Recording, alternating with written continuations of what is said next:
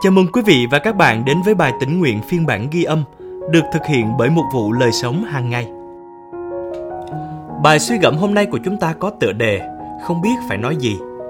Dựa trên phân đoạn Kinh Thánh nền tảng được chép trong sách Roma đoạn 8 từ câu 22 đến câu 27. Vì chúng ta biết rằng tất cả tạo vật đều than thở và quặn thắt cho đến ngày nay.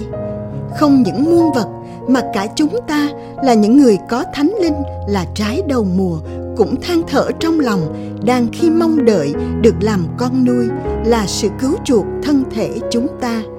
Trong niềm hy vọng đó, chúng ta được cứu.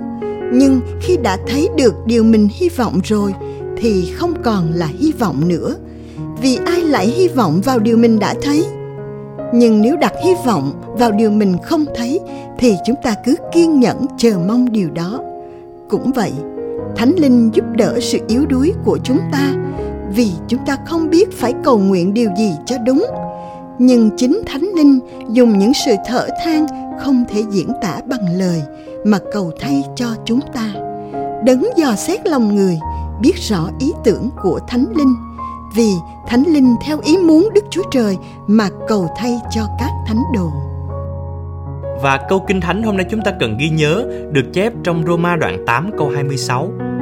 Chúng ta không biết phải cầu nguyện điều gì cho đúng, nhưng chính Thánh Linh dùng những sự thở than không thể diễn tả bằng lời mà cầu thay cho chúng ta.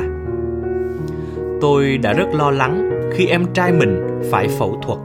Mẹ tôi giải thích rằng bệnh cứng lưỡi ankylosing là do bẩm sinh và nếu không được can thiệp, khả năng nói và ăn uống của em sẽ gặp khó khăn.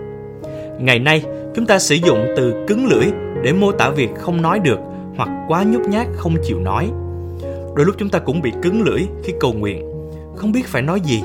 Lưỡi của chúng ta bị trói chặt trong những lời sáo rỗng và những cụm từ lặp lại. Chúng ta hướng cảm xúc của mình lên trời, tự hỏi lời cầu nguyện của mình có đến tai Chúa không? Tư tưởng của chúng ta cứ đi vẩn vơ. Khi viết cho những tín hữu ở Roma vào thế kỷ thứ nhất, Sứ đồ Phaolô đề cập đến điều cần làm khi chúng ta không biết phải cầu nguyện thế nào. Ông khuyên chúng ta nên nhờ Thánh Linh giúp đỡ. Thánh Linh giúp đỡ sự yếu đuối của chúng ta vì chúng ta không biết phải cầu nguyện điều gì cho đúng. Nhưng chính Thánh Linh dùng những sự thở than không thể diễn tả bằng lời mà cầu thay cho chúng ta. Khái niệm giúp đỡ ở đây là mang lấy gánh nặng và sự thở than không thể diễn tả bằng lời, bày tỏ vai trò trung gian khi Đức Thánh Linh mang những nhu cầu của chúng ta đến với Đức Chúa Trời. Khi chúng ta không biết phải nói gì trong lời cầu nguyện, Thánh Linh của Đức Chúa Trời giúp chúng ta sắp xếp lại những bối rối, đau đớn và sao lãng thành lời cầu nguyện hoàn hảo từ tấm lòng của chúng ta đến với Đức Chúa Trời. Ngài lắng nghe và đáp lời, đem lại sự an ủi chính xác mà chúng ta có thể không biết là mình cần cho đến khi chúng ta xin Ngài cầu thay cho chúng ta. Có khi nào bạn cảm thấy không biết cầu nguyện cho điều gì và cầu nguyện như thế nào không?